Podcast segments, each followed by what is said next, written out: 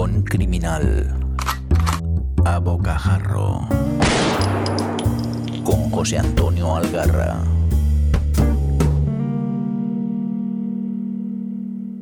Hace nada de mi último disparo, ese que nos presentó un Madrid distópico y enloquecido por obra y gracia de Paco Gómez Escribano.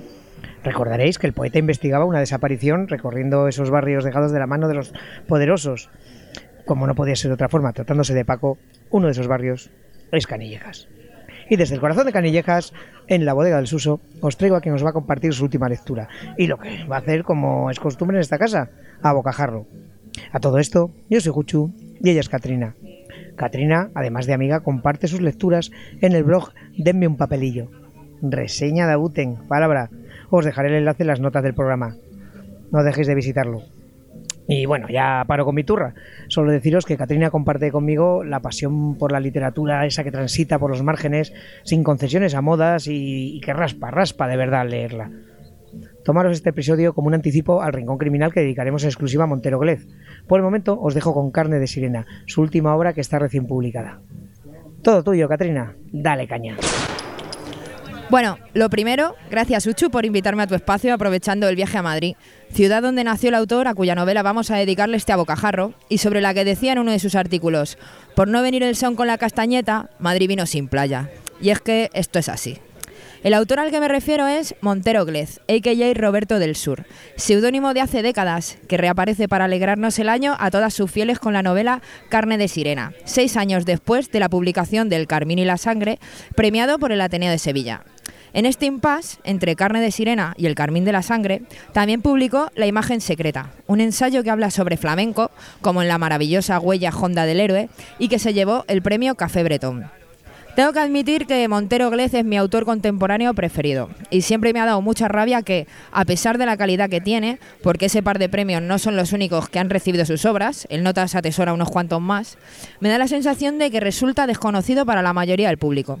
Supongo que en parte se debe a que no se le ha hecho publicidad porque no es un autor cómodo para los mandamases. No, no se casa con nadie y no le vas a ver bailándole el agua a la gente de despacho situado en plantas nobles. Así que a ver si con este abocajarro ponemos nuestro granito de arena para que quien no lo conozca por fin lo haga. Carne de Sirena acaba de salir publicada por la editorial Temas de Hoy, filial de Planeta, quien también reeditó hace unos meses su, para muchos, mítica set de champán, con Charolito, ese personaje inolvidable, con motivo de su vigésimo aniversario. Ahí en na. Mis felicitaciones, aunque esto de los aniversarios es como que le hacen a una más vieja, ¿no? De golpe. Dices, ¿en serio que han pasado 20 años? Pues sí, pero lo bueno es que sigamos aquí para contarlo. Tengo que mencionar que tanto la portada de Carne de Sirena como la de Set de Champán vienen ilustradas con, fotografías de Alberto García Alex, artista más que reconocido y admirado por Montero Glez. De hecho, se le puede encontrar entre las páginas de La imagen secreta que mencionaba antes. Y bueno, y seguro que a muchas de las personas que escuchan tus abocajarros, teniendo en cuenta lo fan que eres o que somos de la editorial Sajalín, también les habrá venido a la mente las portadas de Caballos Salvajes y Formentera Lady, ambos de Jordi Cusá, que también lucen fotos del susodicho. Pero bueno, no me enrollo más, vamos a por Carne de Sirena y su protagonista gallego, Andrés Bouza. Andrés es un mariñeiro que, el último día de su vida, se hizo a la mar temprano, sin dar importancia al oscuro presagio del cielo, que es como comienza la novela. Zarpa decidido, sin rumbo, a pesar de intuir que nada bueno le traería a esa costa de muerte que es su vida. Al poco de soltar amarras, se, toma con, se topa con un primer contratiempo, nunca mejor dicho, en el que no voy a entrar en detalles, y termina tomando tierra en una isla bastante fantasmagórica, donde se refugia en una posada para resguardarse del temporal que arrecia. En ese momento, entran en escena los tres personajes que completan el cuadro principal de Carne de Sirena. Un cura ciego, el posadero y un tipo solitario y con signos de trastorno en el desarrollo intelectual que, para más Inri, va armado y al que Andrés cree conocer. Manda carallo, qué pequeño es el mundo. En este contexto arranca esta historia de historias donde se siente la presencia de os demos, los demonios, del pecado y de los males de hoyo, de sangre y de vicio, de vida y muerte malditas. Una narración que lleva el sello personal de Montero Glez, ese que sale de las entrañas y que te llega envuelto en seda y en lija a partes iguales. Glez te enseña una madeja y te la va desenredando a la vez que crea nuevos nudos, en un ambiente oscuro, asfixiante y en parte aterrador. Obviamente no voy a concretar más sobre los colores de la madeja o cómo se entrelazan sus hilos. Es mejor que cada uno lo descubra por sí mismo. Al terminar la novela, lo primero que comenté en Twitter fue que en la faja menciona a la Galicia de la Fariña y los narcos, y a Odiseo, a.k.a. Ulises, seguramente por aquello del barco, la isla, las sirenas y el polifemo. Sin embargo, creo que quienes la lean estarán de acuerdo conmigo en que podrían haber utilizado perfectamente la referencia de Dante, porque esa posada y la historia en general tiene tanto de heroico como de infernal.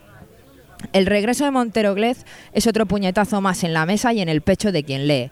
Nunca ha sido para espíritus sensibles ni para lectores lineales y simples, y ahora tampoco. Es desasosiego, pasión y crudeza. Retuerce el alma a los personajes, desentierra historias y da vida a espíritus oscuros que, sorprendentemente, pueden hasta provocar ternura en ciertos momentos. En fin, que no puedo hacer otra cosa que recomendársela a todos los que escuchen este abocajarro, porque acercarse a la obra de Montero Glez es un acierto siempre. Lo que sin duda es un acierto y una suerte para todos nuestros oyentes es que te hayas pasado por aquí, Katrina. Eh, pronto volverás, como he dicho antes, con ese especial Montero Glez en el cual haremos repaso a toda su obra. Ya solo me queda pues darte las gracias de nuevo, daros las gracias a todos vosotros por seguir aquí, al señor Mirindo porque a ver qué magia hace con este podcast con tanto ruido de fondo, pero bueno, merecía la pena, siempre merece la pena venir a Bodega del Suso, eh, darle las gracias a Paco, que siempre es nuestro anfitrión, y bueno, y a Diego Manzanares, que nos ha acompañado en este paseo por Canillejas. Y ya, pues nada, recordaos que nos encontráis en sons.red barra Rincón Criminal, en iVoox, en iTunes, en Spotify, en fin, en cualquier lado. Y bueno, y en la barra de algún bar, si estamos en Madrid, seguramente será en este, en la bodega del Suso. Y si estáis por otro sitio, pues solo preguntad. Venga, un gran abrazo y nos vemos muy pronto. Hasta la próxima. Hasta aquí esta edición de El Rincón Criminal, un podcast alojado en Sons, red de podcast. Encuentra mucha más información de este episodio en nuestra página web, sons.red barra Rincón Criminal. Y descubre muchos más podcasts en sons.red. ¿Te gusta la novela negra? ¿Te gustaría conocer quién hay detrás de tus libros favoritos? Descubre Entrevistas Criminales un podcast spin-off surgido del Rincón Criminal, donde José Antonio Algarra charla con sus autores favoritos de novela negra. Encuéntranos en sons.red barra entrevistas criminales.